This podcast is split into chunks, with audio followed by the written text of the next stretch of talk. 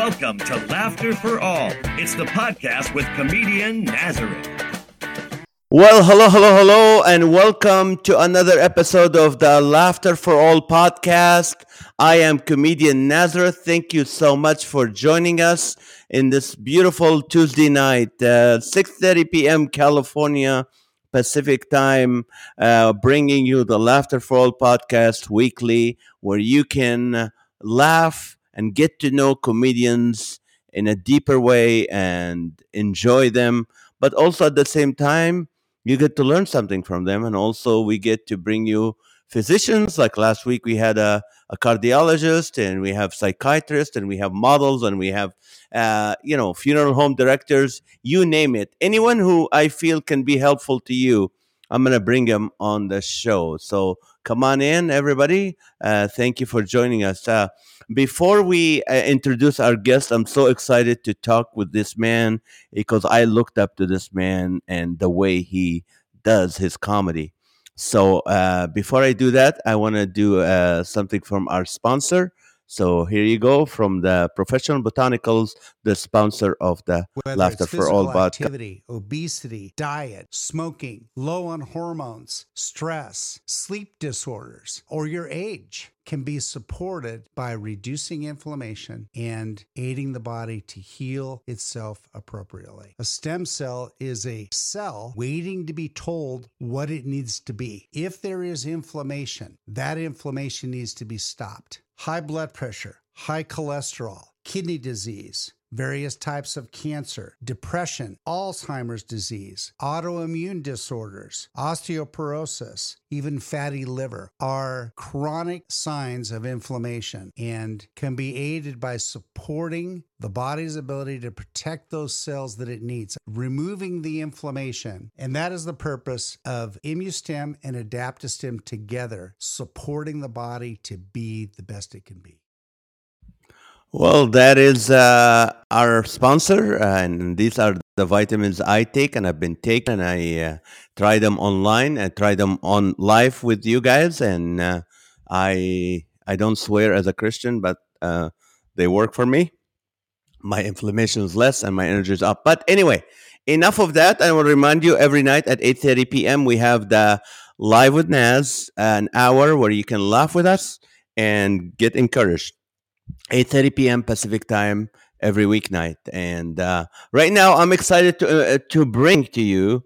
I wanted to have this guy earlier, but it didn't work out. But uh, Jeff, Big Daddy Wayne, he uh, he was dubbed Big Daddy by Crystal, uh, Billy Crystal, and Robin Williams on an HBO comic relief show. The moniker has struck to a guy who's been part of the stand-up comedy scene for a long time. He's toured all over the world, several times in Europe. The Norwegian newspaper Sondags BA describe him as having amazing audience communication and ferociously funny. Ferociously funny. He is, people. I've seen him live when I was starting my career, and this man is ferociously funny. He's appeared on many national TV shows, including Pawn Stars, and recently with Tiffany Haddish on Byron Allen's Comic Unleashed, a frequent guest on radio shows. Jeff is known for his quick wit and storytelling ability. His yarns are offbeat, little known tales about old and new celebrities. Uh, his audiobook, uh, Raconteur, is one of Amazon's best selling products. Wayne has performed in various venues ranging from comedy clubs, concerts, and cruise ships. In theaters, his one man show, Big Daddy's Barbecue, has been played over a thousand times and has generated sensational reviews from distinguished publications like the LA Times, Washington Post, Variety, Cleveland Plain Dealer, and NPR, which describe Wayne as having the face of Fred Flintstone with the attitude of Al Bundy. And that's who he reminds me with. Please welcome uh, Big Daddy, Jeff Wayne. How are you? I I'm very well. How are you, sir? Thank you so much for joining us tonight, and I appreciate you taking the time. Uh, Jeff, I, I don't know. I told you this once. I mean, we we didn't connect for years, but I told you I saw you once on stage, and I said uh, I better up my game. If if this is if this is doing stand up at its best, I really have to up my your game. But when did you start comedy? When? How long ago did you start Well, comedy? First, I want to thank you for the compliment. And any comic that is worth his salt has seen some act at some point and went, I better up my game. Uh, I was 14 years old. I decided I wanted to be a comedian. That's what I wanted to do. I Uh-huh. loved comedy. In those days, there were only three channels on the television. This is long before you arrived on Earth. And we had ABC, CBS, and NBC. And they would show old movies, new movies. Uh, but the Marx Brothers, I really loved the Marx Brothers. And you had a sense of joy watching them. You know, of all the comedians I've ever watched, Harpo Marx, he has a sense of joy. Now, I've Mm. fallen far beyond that mark, but if I was to do anything as a comedian, I think it's really to make people feel good. Just take you to this place that you're just, oh my God, that's funny. You know, and uh, unfortunately, our world has changed so much, so rapidly every day, every minute, everything just keeps changing. Um, and, uh, you know, just to show you controversy, which we might do here tonight on your, your podcast, you might you might light this thing up. Uh, the news tonight, if you watch tonight's news, on the national news, they're talking about the fact that there's a new comic book coming out with the uh, son of Superman. Yep. He's, he's sexual, Yes. and everybody's going, "Oh my God!" Some people are cheering it. Some people were whatever. There was a guy in England that did this that put this together, and he said, "You know, I wanted a a white guy who was a little different, uh, da da da da da, not the stereotyped white strong man." You know, I thought, you know, you really want to make it controversial. Why don't you put the son of Superman as a born again Christian? and I want to tell you something. The whole media would blow up. They would go crazy. Ah! You're right. You're right. They would. Bec- My argument against this is, um, or for this is, you know, white people aren't particularly popular now, especially with white people. You know, a lot of white people are very, very upset, and I, I suspect they're guilty of something. You know, uh, but uh, as we all know, Jesus was from Israel. yeah. He was a uh, Palestinian, wasn't he? Yep. He was. He looked like me exactly, but maybe a lot stronger. So, in other words, we achieve our goal because if we go by what the historical Jesus looked like, he's not a white man per se. and he's bringing a whole new attitude to what Superman could do. If he was now, that's the kind of routine I would do if I had, um, like, I got my YouTube channel. You know, unfortunately, I'm having difficulty right now getting things where I shoot them, but that's something that I would do that I think would be fun because everybody loves this whole idea of, oh my God, he's gay. Oh, oh, he's different. Oh, yeah, but who cares? Do something to really shake everybody.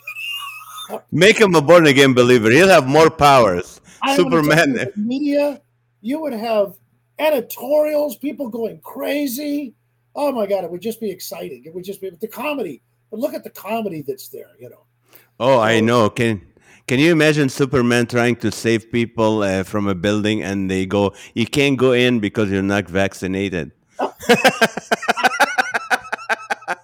uh, no, tell me. Uh, I, you know what? You did a special on Dry Bar, and you're from Kentucky originally. And it was what was it called? Uh, the Dry Bar uh, special. The dry bar special was called Big Daddy Kicks It, but they changed the name of the uh, special for reasons I don't know, called All Mice Go to Heaven.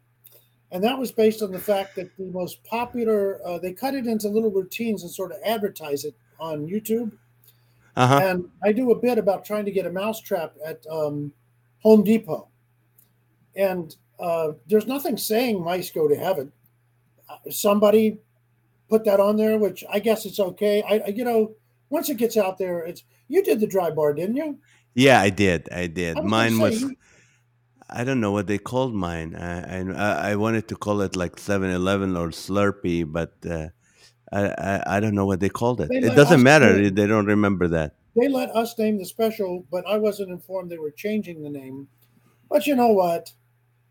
It was a beautiful special. I want to tell you, you know, my mother is uh, what we call back east. I don't know if you've ever heard this term before. Down south, where I'm from, back east, Kentucky, a Bible thumper. She's Bible thumper. Okay. And, uh, so she watched the special and she liked it. And um, I said, you know, mom, those are Mormons that do that, you know. I said, you know, mom, those Mormons were so nice to me. I'm thinking about converting. Oh, you're you hurting mom. I'm glad she laughed. She didn't. Uh, but she's Uh, got a good sense of humor. In fact, she she called me up about a comedian that she's seen that I had to see. She's seen me many times and she's okay and complimentary. It's the first time some, she ever called me and said, You got to see this guy. He's so funny. Oh my God, this guy is hysterical. Never talked about me like that. So it was the comedian Fluffy. You know Fluffy? Yeah, yeah, yeah. That, yeah. That, I worked with. Uh, he opened for me many years ago, but in uh, at the veterans in uh, El pa- uh, Pasadena or uh, not not near Pasadena, San Pedro. Yeah. I, I met him a couple of times very briefly, but I looked him up on uh, the net and everything. Very funny guy, but I thought it was funny that my mom has a.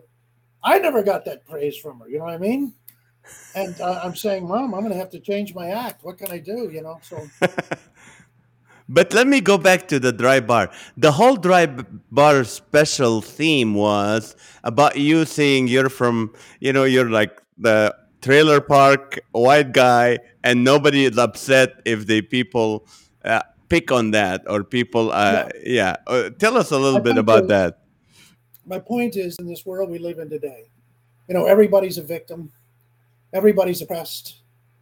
It's racist, it's uh, sexist, it's homophobic. Uh, but you can say whatever you want about people from down south. And you make fun of them, nobody cares. You make fun of Christians, nobody cares. But there's tiers of people in the South. There's Country Club Southern, which are people like Jimmy Carter. Then there's rednecks, good old boys, and then there's white trash. That's the lowest of the low. There's anything's above white trash.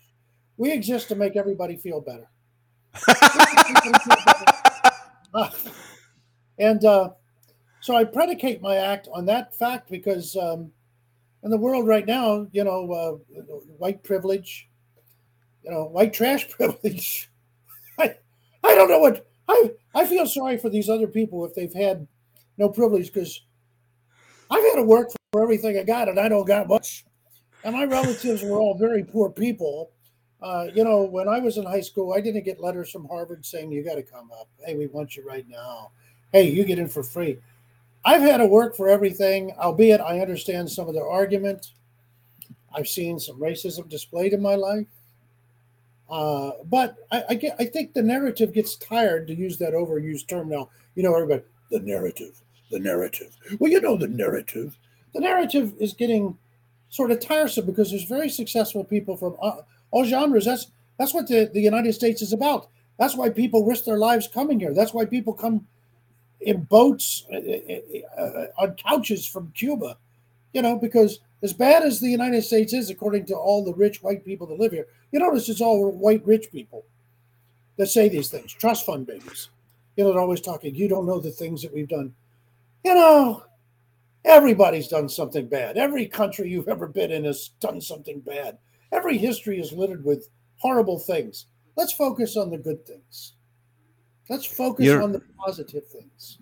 I like that. I like it because you know what? I lived I lived overseas the first uh, quarter of my life. I travel a lot. You know, what?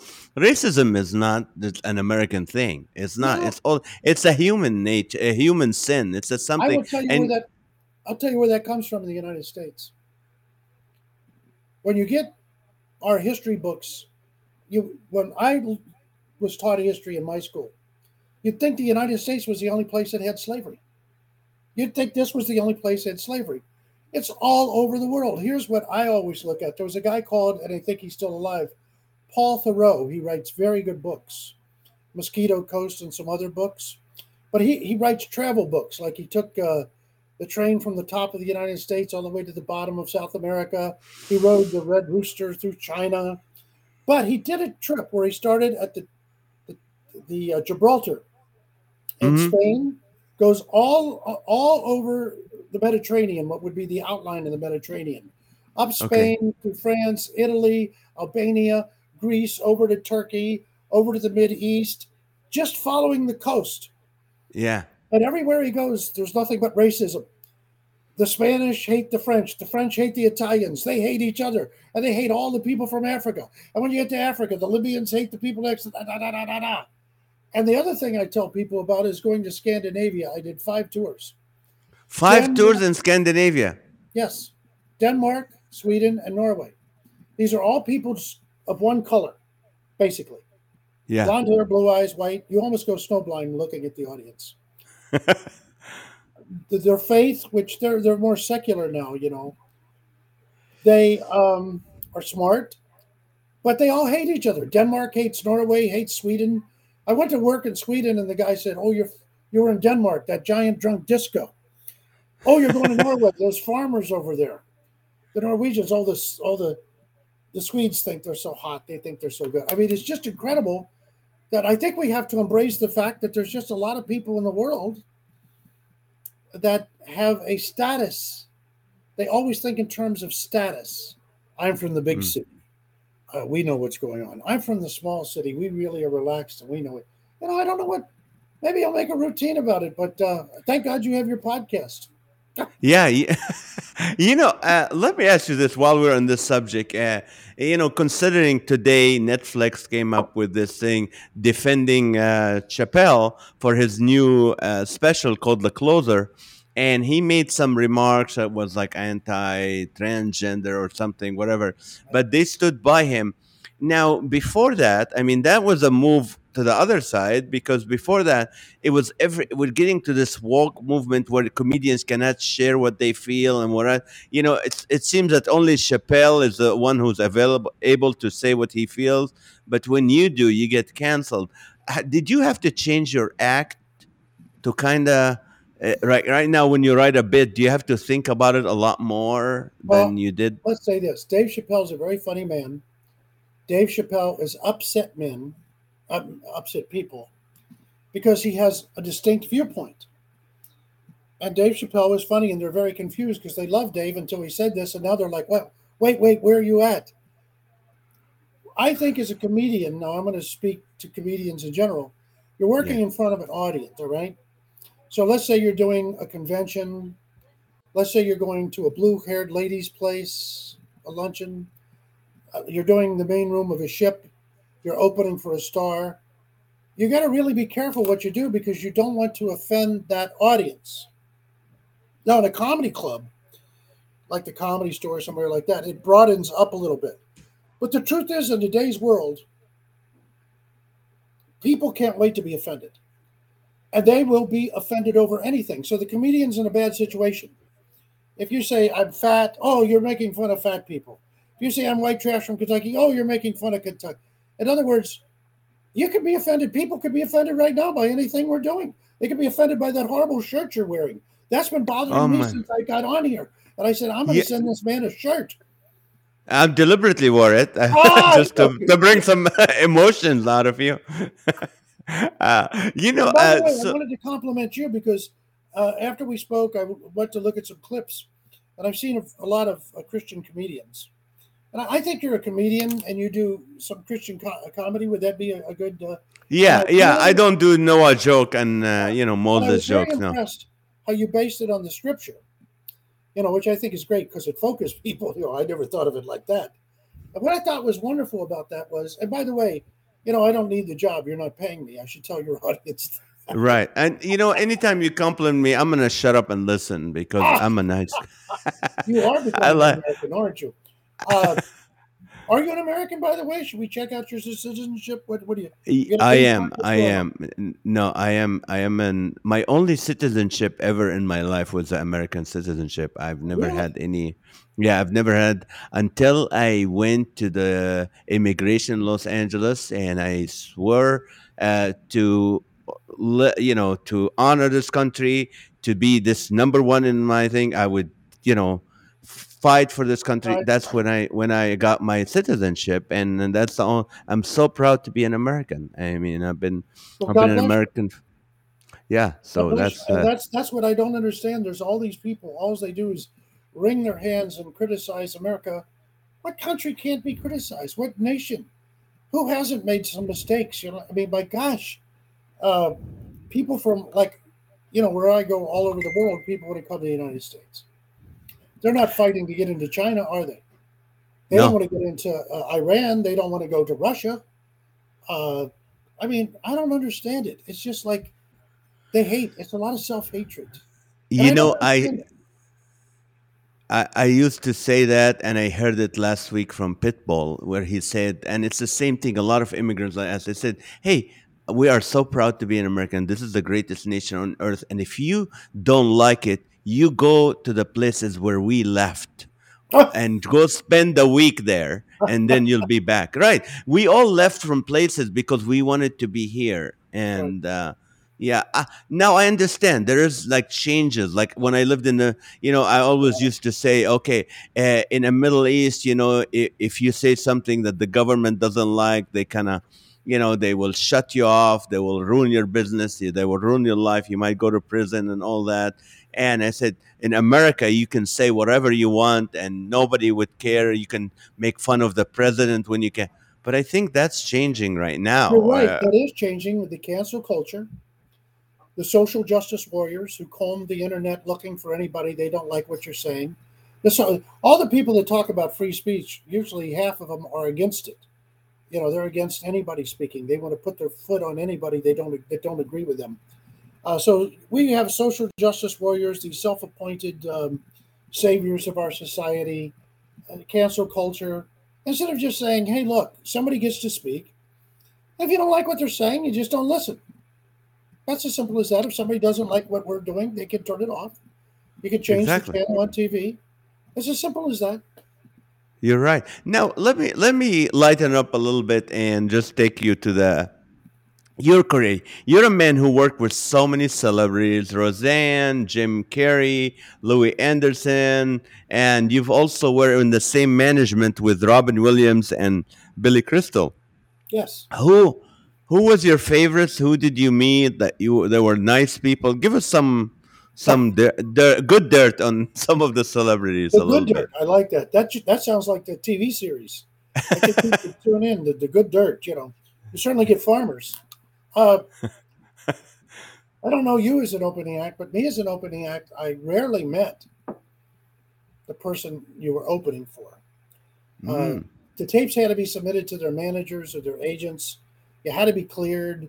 Usually, their manager or agent would walk in and talk to you about don't do this, don't do that, blah blah blah blah blah blah. Uh, sometimes they would come in and just say hello, nice that you're here. Uh, my favorite one that I opened for was the singer Robert Goulet, and that was down in Bal Harbour in Miami.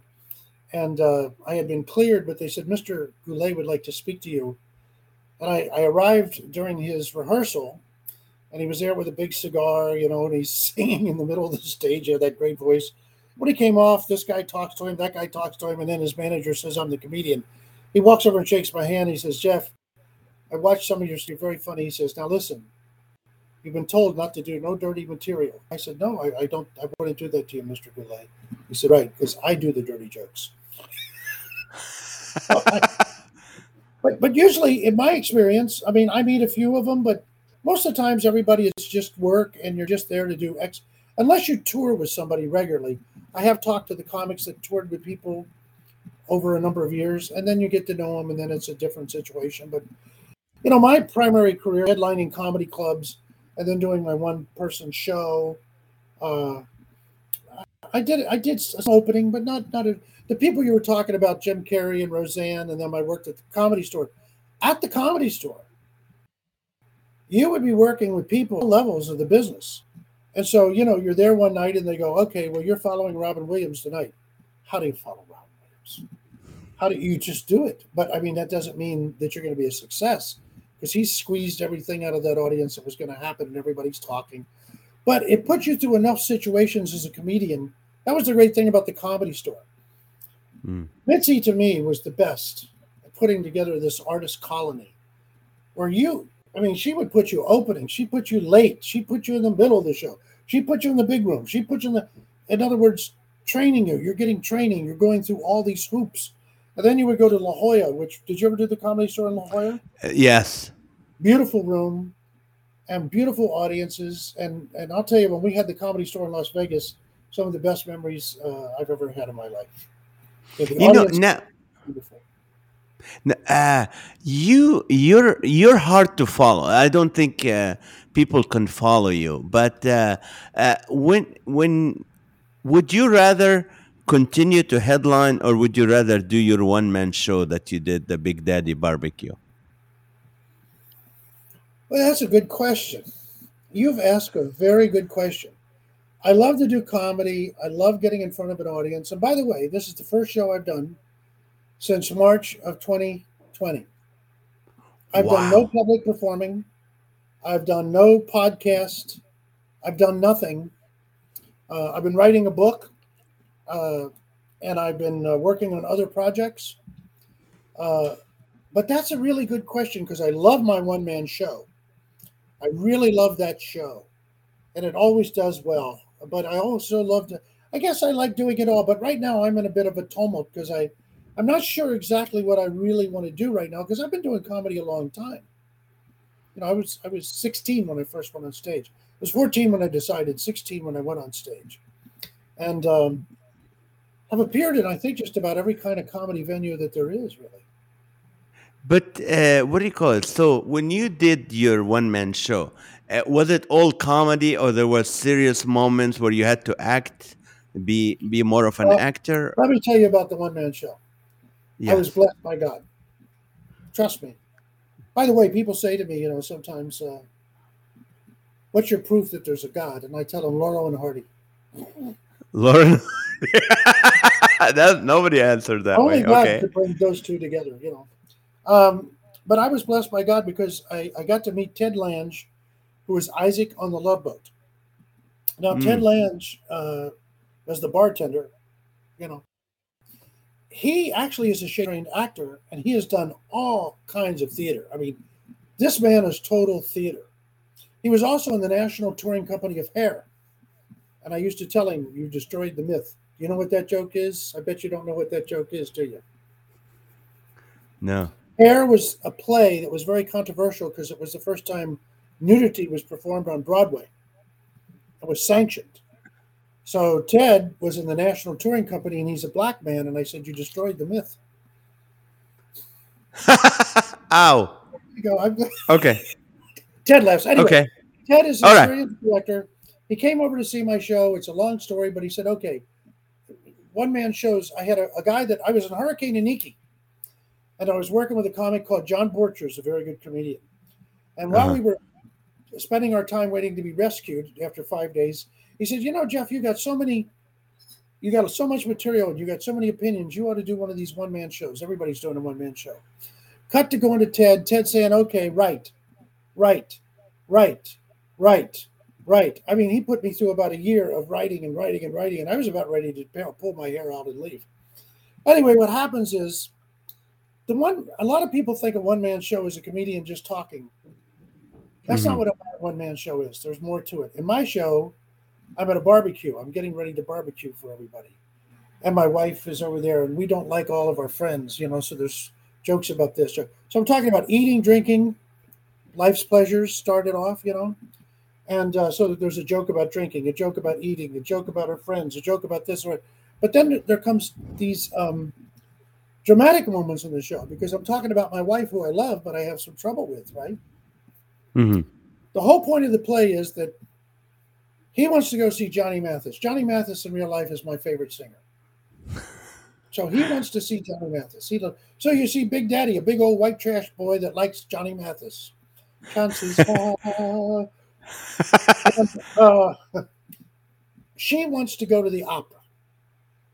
Well, I have no desire to go to the opera. I, I, guess it's wonderful, but she wants to go to the opera because it's status. She bought a new gown for the opera, you know, blah, blah, blah, blah, blah. So, anyway, we go through the entire play, and there's some dramatic moments that are set up, and Ted did it all. Let me tell you, Ted made that show a success. Wow. when to stop, when to start, hold the line here, walk over this way. And boy, it just started coming alive. We could feel it coming alive. And um, at the end of the show, Big Daddy has put on the tuxedo. Uh, and he's getting ready to go to the opera. And she said to check the tickets. And I pull out the tickets, and in the end, they're for Johnny Mathis. Ah. And you see what you Oh. just did? That's what the whole audience does. The whole audience goes, oh. Ah. But one of the that's things that made the show a success was I talked about things I loved rather than things I didn't like. Because most comedians get up and talk about, I don't like this, I don't like that, I don't like this, I don't like that, I don't like this. in the play, I was talking about all the things that I love. And um, we did that at the Theater West. I got a standing ovation that night, and it was like a show business story. The next day, the phone was ringing off the hook. Now, here's a story you might like because you're an entertainer, you're a performer, right? Right. We went to the Theater West for five days to do the rehearsals. One, two, three. Ted is getting me. Oh man, I mean, this guy's working me. On our last day, we're supposed to have a dress rehearsal before our opening night. Ted was late. Naz, Ted was never late. I'm upset. I'm nervous. Ted goes, okay, let's the opening of the first act. He goes, okay, that's it. Just show me the close of the first act. Okay, opening of the second act. Okay, okay close. Okay, yes, I'll see you later. I gotta go. I got a very important appointment. And I'm like, how can he do this to me?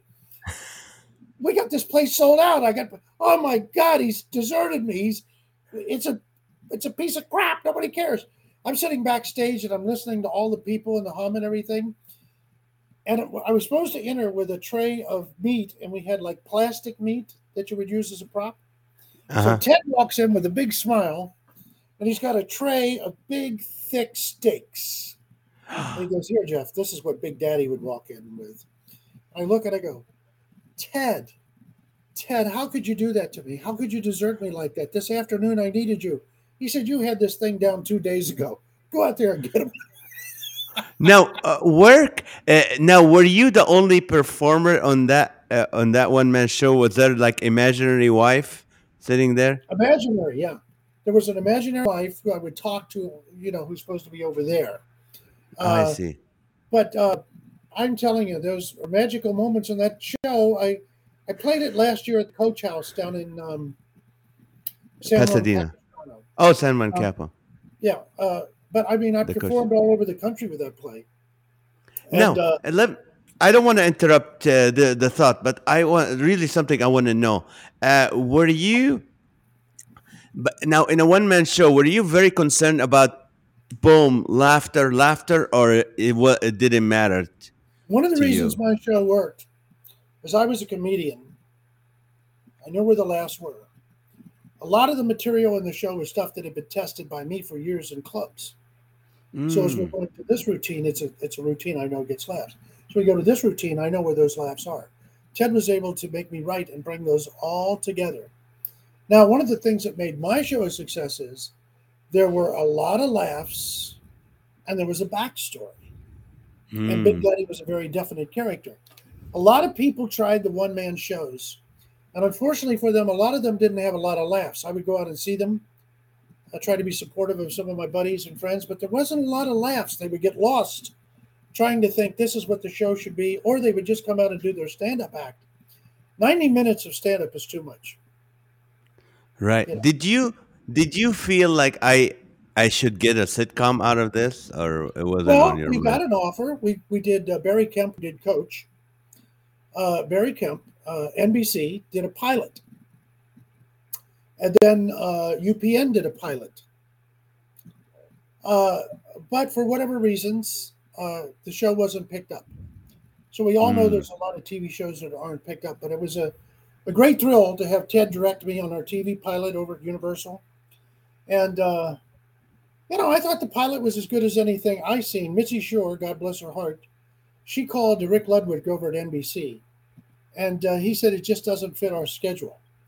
But you know, the people that run TV, they're they're Eastern College guys and gals. It's a uh-huh. it's a, a very. I mean, I'm not taking anything away from them. They know their business, you know. And if it sales, it's wonderful. And if it doesn't, we got to go on. You know. Was it recorded ever? Yes. Can we watch it somewhere? Is there a place where we my, can watch? I think on YouTube somewhere there's a clip of it with Tom Poston. I was with Tom Poston, uh, but I'll, I'll, find you something on it. I mean, uh, yeah, yeah, I got copies of it uh, of the pilot. It was an NBC pilot. I mean, it was first rate. We had all good actors. Uh, there was one scene that I I wish I know what I know now because there's a scene I would have brought up some ideas for. But listen, when you're working with a guy like Barry Kemp, yeah, but I mean the original one, the original.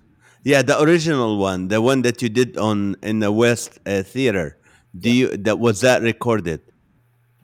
Yes, I got it somewhere. I got all my I got a lot of the of my shows you know, I, I did the whole improv route for two years because they converted themselves to theater, restaurants, clubs. So I was in uh, Dallas for 16 weeks. I was in Tempe for 10 weeks. Doing that play. Six weeks. Yeah, doing my one man show. Yeah, it was a wonderful experience. Yeah. Yeah. Uh, let me ask you this. Uh, and there was a question that asked by Sarah on one of the fans watching. What was your first gig ever like? You've ever well, I'll, I'll, give you. I'll give you the first time I got on stage. I, I, told you I love the Marx Brothers. Well, my brother and I both love the Marx Brothers. So he did like a Harpo character, and I did a Chico Groucho character. Uh-huh. And I wrote a sketch. And uh, let me tell you the real reason. At 14, I said I want to be a comedian, right? Right. So at 15, I'm dating this girl, my girlfriend, and we go to the high school variety show. And like a lot of people, I sit there criticizing the entire show. And there was somebody that was doing comedy, and I, ah, that ain't that funny. This ain't that good. She says, You know, you're saying you're a comedian. Why don't you do that? Why are you sitting out here talking about him? Why don't you do that? If you're a real comedian, you. So I wrote a sketch. The next year, me and my brother got up and did this sketch at Newport High School, and it was the hit of the show. That's what convinced me, okay, I, am okay for it. It really was elated because we did an afternoon show for all the classes, and then the next two nights we did the show. So now I'm thinking of my first paid job. That's a very good. That's a very good question to go back in my mind. The first time I was paid to perform. Well, me and my brother got paid, but I can't really recall. We did all kinds of little shows. Everybody would say, You got a cute act, you got a cute act. But as a stand up by myself, you know, I think it was like $25 at a VFW. I had a couple of people that agencies that would say, Hey, here's a little job, go do this job. It was like 25 bucks. But you know, that's a good question. What I'll do is I'll go back and I will search my mind. I will tell you something that happened that was interesting. There were no comedy clubs when I was working. So oh. I would go to little lounges and ask, Can I get up between your sets and do a joke or do a little sketch? And sometimes it didn't go very well, but I'll never forget one night I was so depressed and I thought, maybe I, I shouldn't do this. And I went out to some place and we're right across from Cincinnati. There was some suburb in Cincinnati. And uh-huh. I went to a place called the Blue Danube Lounge. It was in some suburb. I want to tell you, I killed that night. you killed at the Blue Danube. I always wanted to do that place. No, I'm just kidding. It was like every, you know, you experience this as a comedian. Everything's working that's supposed to work you know, everything's working that is supposed to work. But I do remember when I got my first booking at a comedy club. I remember when Mitzi made me a regular. I remember the first time I worked Las Vegas, which was a big deal. Working Las Vegas was a very big deal to me, you know. Right. And um, but being part of the comedy store, the reason I came to LA just really meant a lot. And it took me 18 auditions with Mitzi. Yeah. It and took me 18 you, auditions, but it but it happened. But uh, when was the first time your mom came and saw you perform? My mom. My mom, I, I, I wasn't doing my mom a, uh, a disjustice there when I was telling you, but I never heard her carry on about any comedian except Fluffy. Uh, in fact, I put it on YouTube. Am I allowed to mention my YouTube channel? Yes, of course. I want to talk about it uh, at the end. Yeah. I put yeah. that on there about Fluffy because it was my mom. My mom and dad came to the high school variety show that me and my brother did, as I told you. Mm. I heard my dad go, "That's my tie," because my brother was wearing his tie, and I heard my dad go, "That's my tie." But they enjoyed it. My mom and dad were always very supportive, and all my relatives. Nobody knew what we were doing, but they were very supportive of it. that now, uh, were you in? First of all, what what is your brother doing? Where where is your brother now? I have I had five brothers, so there were six of us. No, the one that was with you. Well, I'm going to tell you. Okay. There were six, so I think my mom and dad wanted their own pallbearers. uh, so my brother, who played Harpo, now this is a true story. I'm telling you. Uh-huh. He's absolutely brilliant. He used the GED for what you're supposed to use it for, where you you skip out of school. You're so bright, and he went to college, and he went mm-hmm. to uh, Bowling Green University in Toledo, then he went to the University of Utrecht, and then he graduated from Freiburg in Germany. And he's a philosopher. He primarily teaches about Nietzsche. And he learned to speak German or read German because he wanted to read the original text. He didn't want to read a translation. He wanted to get as close to the original text as he could. So he's been making his living. He's written about five books. I don't understand any of them. I don't know what they're talking about. you know, a philosopher says, "Is the glass half filled or half empty?" I say, "Well, what's in the glass?" You know, if it's Jim Beam, it's half empty with me. Um, my other brother, uh, Nick, unfortunately had a lot of problems, uh, but praise God, he's like the black sheep, the prodigal son. He came back. And then uh, my brother Kyle, God rest his soul, he passed away. Kyle had a hard time handling life and a lot of drinking and drugs. He Mm. wasn't a bad guy. And I just wish he would have been a little stronger. Then I have a brother, Doug, who's the white sheep of the family. He is uh, a good old Bible thumper, hard worker, takes care of my mom. My father passed away. And then my brother, Barry, is uh, a hardworking guy who's a, a bright, fun guy, has a good marriage, um, is a very good father. His son his son has uh, the special X chromosome, so it's you know Mm. that's that's that's a you know families out there that have people like my son had schizophrenia. That's what my Mm. book is about. My son took his life, so I've, I've written a book to honor his life. You know that I got to go out and do comedy, and my son is sitting there. You know, God knows, you know, uh, through different phases they go through. So How did you handle it? Huh? How did you How did you handle that? Uh, knowing that your son at home and he could do something. If I tried to have what it- people to watch my son and monitor my son, and he was with his mother a lot. But the I will say this: uh, the doctors we had were fairly good doctors. He wanted to get well. Uh, he was a kid that got off the path because me and his mother had a lot of problems. One thing they Mm. don't tell you that maybe you look like a smarter man than me, or maybe you figured it out. But when you get into entertainment, you're going to travel a lot. I don't care what level of entertainment, you're going to be gone a lot, and we Mhm. weren't prepared for all the things that were going to happen in our lives. And you know, uh, I'm just a high school graduate from Kentucky. That's equivalent to a third grade education anywhere else. and I tell the audience I'm going to be talking more about this if I go back to my act. You know, my mom was a Bible thumper and my dad was a gambler. His problem was he Mm. never won. He was he lost all the time. You know, that's, that's why I never gamble. If I seen him win, I might have said, "Wow, that's what to do." But my mom went deep in the faith because it's what saved her. Because she had all these kids and a husband out gambling all the time. But Christ is what saved her, not drugs, not liquor, not being a prostitute, not just leaving. You know, because sometimes people just leave, male or female. They'll just leave. yeah, Mom, mom hung in there, and um, when my son went through this uh, situation, and uh, that's what the book is about. Your whole life changes because mental illness comes out of nowhere. It just lands. It Yes. just lands, you know. And uh, unfortunately, he, he had gotten off on the wrong foot, we thought it was drugs. Uh, we thought his brain had been fried. So it was a Mm. misdiagnosis there, you know. But uh, God bless his heart. He did as well as he could, and he held up as long as he could. And then, you know, some days, uh, God uh, answered. Uh, I'm sure many of your people pray and read out there. I prayed for Aaron to live, and I forget where I read this at or heard it from. But what was his prayer? was- Mm.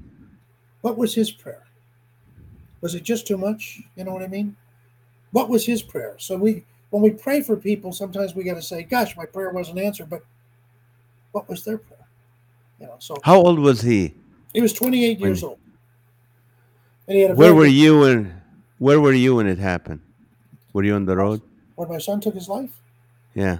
Uh, I was back in town. I was at the house, and I was hoping to get together with him that day because he lived with me up until the last couple of months, and he moved in with his mother. She had a trailer in the back uh, of her house that he lived in. But he had been getting very depressed, and he had gotten, you know, they get off their medication, things happen, da da da da, and um, you know, it gets very complex. I got it in the book, but uh, it was pretty horrible. It's pretty horrible, and. Uh, but I will tell you, he's at peace. Uh, he was a believer, and uh, but you never know the pain these people are going through. you know the agony that they're going through. You know, so uh, so I hope the book I give some uh, what I call are helpful hints for people. Uh, every book I got about schizophrenia that I read was too academic for me. They would talk about brain waves and neurons and that. I want to say to people, make sure they take their medication. Here's how you do it. Mm. If they say something to you, listen carefully. Because my son said to me one night, he says, You know, Dad, if anything ever happens to me, will you take mm. care of Belle? That's our dog. Now, I'm trying to be positive, right? And I said, Aaron, nothing's going to happen to you. But now that I look back, to, I say, Well, why would you ask me that, Aaron? Why would you say mm. something might happen to you? You know what I'm saying? So what? When was the what was the first show you did after your son went to be with the Lord? I went to work one week after he died. How was that? How was that back, performance? I went to the comedy store, and uh, I hadn't been to the comedy store in a while, but I knew one thing: it's like uh, falling off a horse; you got to get back on it. I knew I had to get back on it, I, and I knew, I knew that Aaron wanted that. Aaron liked what I was doing. He liked what I was doing. He liked all of it. He liked the mm. crazy show business people. Uh, he just loved it, you know. And I just knew, and I worked as soon as possible uh, because you got to get back up there. You, you, an entertainer has to clear their mind of everything. Here's the audience. I got to make these people laugh, you know. And you got to just get right into it. And I think it was a challenge for myself to say, "Can I do this anymore?" Mm. That off your mind, you know, remove that off your mind. But it's something that everybody has to do in entertainment, whether you're a musician or an actor. Uh, you can't go out there carrying all this weight; it'll it'll come through, which it does sometimes. You've seen comedians like that. They get angry, they carry their anger to the stage. They get unhappy, they carry that to the stage, and we got to be able to toss that all off. Hey, folks, how you doing? God bless you. Happy you're here tonight. You know. Now, were you were you mad at God? I was not. I was not. Now, there's a wonderful book that I'm sure a lot of you have read by the rabbi whose name escapes me, who wrote When Bad Things Happen to Good People. Have you ever heard of that book? Yeah, I heard of the book. Okay, it's a very good book because he talks about him and his wife, and he was a rabbi. They did everything the way they're supposed to do it, but their son is is uh, condemned to death. His son was born with a horrible disease, and they said he won't live past 14. So he had another book about uh, about four years ago about being angry with God, saying you're allowed to be angry with God, and he cites Moses. Moses got angry with God, you know. Right. But I was not angry with God. I was um, just completely perplexed. I think it's honest to say, what is this all about? What was this? Why did all this happen? What's the point? Uh, there is a point we have to trust God. That there are things that are happening that we have no knowledge of. No knowledge of. And again, I went back to the fact that what would what did Aaron want? What was his covenant with God? Mm. Aaron at the end wanted to go to heaven. He was talking about heaven for the last uh, month of his life you know, heaven, how beautiful it is, how peaceful it is, how tranquil it is, da da da da. And uh, unfortunately, there's only one way to go to heaven. I think there were two people in the Bible that didn't die. I think there's two people that went straight to heaven. Yeah, Enoch and uh, Elijah. Okay, I'm praying to be the third. So okay. I just tell you, but uh, I try to remember all the good times about Aaron. I wrote a book to honor his life uh, and to give people an insight into um, what happens with mental illness because you know they, they have no idea there's medications that can control it and things like that but uh, but but aaron had a wonderful sense of humor um, a schizophrenic sense of humor and i'll describe it to you i had to do a show up in fresno at a holiday inn and sometimes you got to get these people to shower and change their clothes because they won't do it and sometimes aaron looked just like a bum just like a bum and I was in a rush that day. I didn't get a chance to change him. And I said, listen, when we get to the hotel, you're to shower, you're to change your clothes. I got all clean clothes for you. So he looked so bad. I said, you stay out here by the car. I'm going to go get the room, and then we're going to we're going to go in the back way. But you're you're you're changing. You're, come on, you can't look like this. So when I walked out to the car, uh, they smoke a lot. Schizophrenia smoke a lot. So he was smoking, and that was a big battle, the smoking. And he's laughing. And I said, What's so funny? He said, uh, The security guard just came out and told me no bums are allowed. And he thought that was hilarious, and it was hilarious. And I said, You know, but uh, these are just things we go through. Uh, Jeff, uh, how did your mom's faith affect you personally, and where where was Jesus in this whole process with you? Well, it would be very complex to put it all together on your show. Now, my mother, as I told you, is deep in the faith because it saved her family. You know, that's what saved her. Uh, but her mother, my grandmother, God bless her heart, Mary Reynolds, was very deep in the faith. Quite a different Christian than my mother, in a sense. They're different people, but uh, beautiful dimensions of faith. And then I had a wonderful friend I made of a man named Reverend Rankin, who was a Methodist minister in Dayton, Kentucky. See, when me and my brother would do these shows, we would do little shows. And the churches, it was like rock and roll. When you read about the rock and roll guys, they all start in churches. Yeah. They all start coming and doing their singing in, in churches. Well, we were doing our sketches, and a wonderful man named Reverend Rankin, who was just a beautiful soul and a real guide for me, and um, had a wonderful testimony, by the way, which I'll share with you quickly. It may inspire somebody. He was a very Okay, successful. please. He was a very successful candy salesman. I'm talking about. He had some cash. Anyway, around the age of 45, he almost died, and he had a wife and two children. Then he was a Christian, and he prayed. He said, "God, if you let me live, I, I will serve you. I will do whatever you want. I'll minister for you." Well, he lived. That's what he would say to you. I lived. so he became. He was from the Methodist faith, and he had to go to. Uh, what do they call it? They go to the school. A- Seminary? Seminary. and he said, you know, it was really weird because everybody's 20 years younger than I am. And he said, so I studied hard, I worked hard, but I was out of my element. I, these kids, these people, but I knew the scriptures, I knew the faith, I had my testimony. And he said, so when they go to approve you, there's like eight guys that sit around you in a semicircle and ask you questions about the Bible and the da da da da da da. And he said, let me tell you, when we broke for lunch, I wasn't cutting it. I could tell I'm not going to make it. So he said, uh, instead of getting lunch, he said, I went to a very isolated part of the campus and I prayed. And I said, God, I will serve you. Just show me how to how to handle this because it's not working. And I love this because he said, I knew instantly what I had to do. As I'm walking back, the voice in my head said, act like you're selling candy. Because that's what he was very successful at. What would you do right now if you were selling candy? So he said, I went down and the eight guys looked at me. They and he said, Hey, can I say something before we start? I know it isn't going well. But if you give me a chance, I'm going to show you I know what I know this stuff. And he said they sort of chuckled and laughed because I acknowledged that it was. And he and he said everything from there on was just uh, beautiful. He was a beautiful man and did a lot of work. And my heart goes out to the people that don't know the work that that uh, ministers, pastors, priests, rabbis, and what other religious people do. They're ministering to the sick. They're going to the hospitals, going to people on their deathbeds. I wouldn't want that job. I wouldn't know Mhm. what to say, you know. And I saw him through so many rough situations with people. Uh, but my mom gave me great faith, and I look. I'm not a not a very good Christian. I'm going to be honest with you. I would be spit out. Uh, but what I say about that is, um, I think every day is a challenge to faith.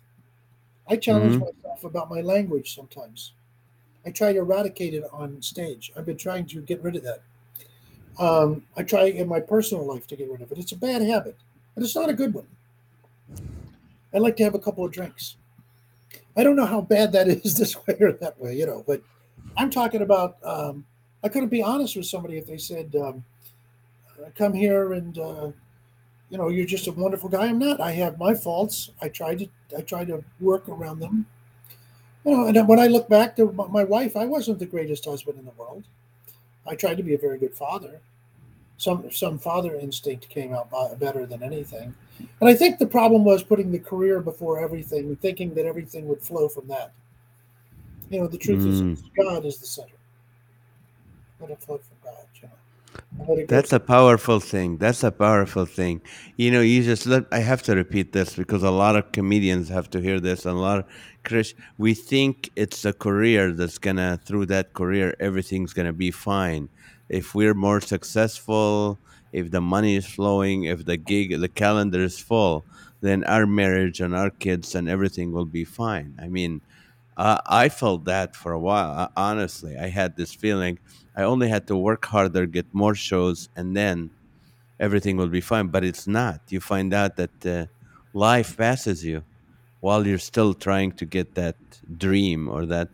But th- Yes, this is powerful. Powerful. but I Keep think I think the dream is there if it's applied correctly in terms of being loving to the wife and the children and the family and letting them know their importance and for them understanding. I do give my kids credit; they did understand why I was gone. They understood I wasn't out messing around, gambling, or running around.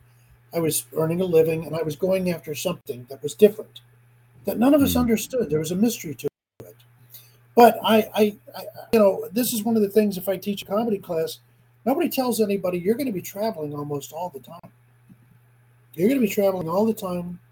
You're going to have temptation in front of you all the time. When I say temptation, I'm just not talking about. Uh, I'm not just talking about sex. I'm not just talking about if you're drinking. Uh, you know, God really blessed me that I never did drugs, because when I was in comedy, so many people were doing drugs, and I can't tell you all the comics I know that died very young from drugs. I had God bless me with one thing, boy. When drugs came into the picture, I was out of there. I just, it just, I don't know what it was, but it, you know, but when I say challenges, you're going to meet people that are mean to you, nasty to you because they can be, people that have agreed to set up your stage and do this, this, and that. You've gone through this. I thought we were going to have a sound check. You, t- oh well, Joe's tired today. He's coming in just. Don't worry, everything will be great. No, it ain't going to be great. You know, I mean, we go through so many things, and you're tempted though to, to hit somebody. You're tempted to just go leave. You're tempted just to go. I can't take this anymore. So the temptations aren't just the typical temptations. They're they're they're tenfold temptations. You're on stage and somebody's heckling you. Right. And you know what you might want to say to them. Oh yes. Well, Oh yeah. That's the hard you. thing about me. So temptation is all around, you know. Um, uh, and it's tough, but this is what life is, right? It doesn't matter what you do. Doesn't matter if you're a comedian. My dad was a postman. Whatever job you do, if, if you're a, a, a lady running a beauty, sh- and I don't want to be sexist saying that. Let's say you're a woman running a corporation. You know, people talk about all of our newfound ideas of what people are. I was watching an old movie from the 1930s, and I'll think of the name of the actress. She was a stage actress. They were trying to make a big movie star. She was good. And the thing was, she ran a big corporation and she was rich. And what she would do is go through and meet some young executive that was coming up and go, Hey, why don't you come over to the house tonight and have some dinner? And the guy would be over there and she's, Don't have an extra drink. And all of a sudden you realize, Oh my God, I know what this woman's doing. And everybody today thinks all these things were never addressed in our past. But they're there. Men and women exercising powers they shouldn't, you know. Uh, uh, race r- racist stuff that was happening on both sides of the aisle. Also, uh, when they talk about gay people, I was just reading a, uh, a review in a book I gave a friend of mine about Noel Coward, who is a great hero of mine. Noel Coward, and Noel Coward was gay. He never promoted it, but he didn't hide it. He didn't wave a flag. The- so anyway, this guy wrote this review of him, and at the end, the guy wrote, "I think he was more concerned about Coward's homosexuality than Coward." was." I had a laugh at that because I think that's true. Sometimes people are more. These people have made some kind of settlement with the issue. These other people are Mm. still grappling. I mean, Superman's son is bisexual. I don't know. I don't know what to tell you. Thank you for bringing it full circle. But I want to ask you two quick things uh, before we close. I mean, it's been an hour. Uh, I can talk to you for days. Uh, the first question is How did you get the name Big Daddy? Why would you? What do you go? Oh, where did that name come from? Uh, I had a friend, Harris Pete, who was the doorman at the comedy store. They'd call him Big Daddy. And somebody called me Big Daddy. And I was over at the LA Cabaret, a club I ran for three years, three and a half years. And I'd, I'd say, listen, Big Daddy Big Daddy ain't listening to that. You listen to Big Daddy. And I just somehow it, it came into Big Daddy, yeah. And then Robin Williams and uh, Billy Crystal.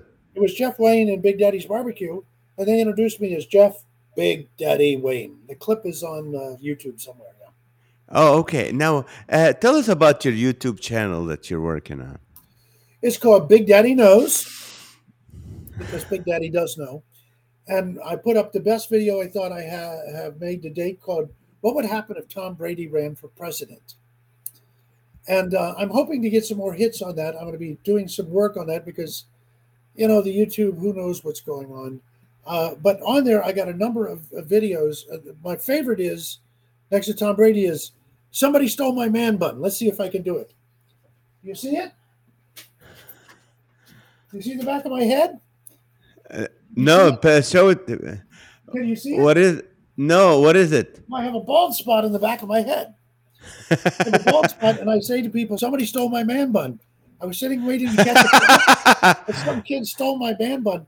But I put all my videos. I try to be funny on the videos or, or- and address some. The problem with my um, YouTube channel I is, just, is be specific if you want to be terrific, and mine is just all over the place. I just put your uh, Tom Brady video on the comment, people. I want to encourage you to watch Oh, it. It's four minutes. It's four minutes. It's very funny, and at the same time, from there you can go to Big Daddy Knows and follow up uh, with Subscribe. Jeff. Subscribe. Subscribe. Please subscribe. All right. Now, let me ask you this, uh, Jeff. Uh, what's the name of your book, and when is it coming out? Well, I just finished writing the book and the proposal. So now we got to find an agent or a publisher. And the title of the book is Dad, I Got to Go. The Oh, title is A Son, Schizophrenia, Suicide, and Stand Up Comedy. ah, Now, the words Dad, I Got to Go were the last words I heard my son speak. Those were the very last words I heard my son speak. ah. And that's why I Oh, thought it's- it was a good title. What a book! I want to read it. I want to read it right Well, away. I'm working on it. I'm gonna. The book is finished. I'm satisfied with the book. Uh, we got the proposal was harder to do than the book. You see, I'm dyslexic, so it's very. You hard. are. Yes, I lost my first agent, Mr. Lipschitz. Because I- Was that his name or backwards? Exactly. but also, Exactly. I was a very poor student, you know, so it was very difficult. I had to hire people to clean up my poor grammar. But hey, that's Mm. part of life, you know. Get the job done. Nobody said it was going to be easy. They Right. didn't say it was going to be this hard either. That's uh, that's amazing. That's a great advice to people. Nobody says it's going to be It be was hard easy, for but us to get together with all the difficulties we were up against, but we made it. you made it, and uh, I I will be honored to work with you one day. And you should thank you for the. I mean, there's a lot of wisdom in this podcast today. What you said, I didn't know you went through these hard things that you went through. Just a lot of times, comedians we just laugh, and that's what this whole uh, laughter for all podcast sure is about. Bring. I'm sure there's things you've gone through. But unlike a lot of people in the world today, most of us, the right attitude is, is not to dwell on that or not to wave it around like a flag. It's better just to do what we're supposed to do, go ahead. And then if there's moments like this that mean something, you know, when I'm backstage or in the green room and a comic walks in and goes, Oh, you wouldn't believe what happened to me today. I ordered a medium rare hamburger and it came well done. And I want to tell you, I was looking forward, oh my God, how how crushing that could be. I oh stop, you know, and, oh the, I mean, when I hear the petty complaints that people have. Yes. People, hey, listen, I got a friend, Cork Proctor, who's a very funny comedian. He's an older man who's retired. He would always point to somebody in a wheelchair and he'd say, You see, we have no problems. Isn't that incredible? You see that? That's incredible. So that's what I try to think of when I start feeling. I give myself five minutes of feeling sorry for myself a day. Because man, once you turn on the TV and you see people that are homeless, people that are suffering, people that are not eating, people that wasn't that a blessing of God? That little child in Texas, that little girl, that little boy in Texas, Yes. wanted to open the house. three years old, gone four days. And by they gosh, woo! I said that's that's powerful stuff, man. Amen. Amen. Jeff, how can people get a hold of you? Um, I, I on my website, Jeff Big Daddy Wayne, www.jeffbigdaddywayne. They can go to the website. I have an email there. I have a phone number there. Uh, I'm, I'm pretty easy to get a hold of. I mean, Perfect. I'm a guy that stays in the same place. I don't move around. Uh, I, as you know from doing techie stuff, I live in the 19th century. I'm in the 19th century. I've never used an ATM. I've never ordered a pizza. I'm living. That's funny. Well, thank you so much for your time. I look forward to hang with you, have coffee with you if you drink coffee. Well, I Uh, thank you so much. I do drink. I drink other things too. Uh, yeah. Okay. You're from much. Kentucky. Yeah, Not, too much. Poquito, Uh. I love you, man. Thank you so much, Thank Jeff. you so Thank you, much. guys. I appreciate you doing this, and God bless you. And uh, for all of you guys watching, reminding you at 8:30 p.m. tonight, weeknights on Facebook, uh, comedian Nazareth. We do have uh, our live with Naz show where we laugh for about 53 minutes. Ask you to give us your prayer request, and then uh, we'll encourage you a little bit. So hope to see you guys. Thank you so much. That was amazing. Let your friends know to subscribe to this channel so they're able to to enjoy and learn and be touched like we did today. It's amazing. I I personally got touched by this and I I've known Jeff for a while and this guy is one of the you know what he's saying he's not a good Christian. He's better than a lot of Christians I know, trust me on that one. He's a great guy, kind guy and uh I I look forward to work with him. I'm not going to follow him. I'll open for him because he is so powerful and you got to go check his his um, youtube channel and watch his stand-up comedy too. The- he did a dry bar that was just so so funny. Well go and watch jeff wayne on dry bar. It's amazing. Love you guys. Thank you so much for being with us and we'll see you next tuesday for another podcast. Uh, next week we're going to have comedian johnny w with us so i'll see you then and tonight 8.30 p.m comedian nazareth we'll see you there. God bless you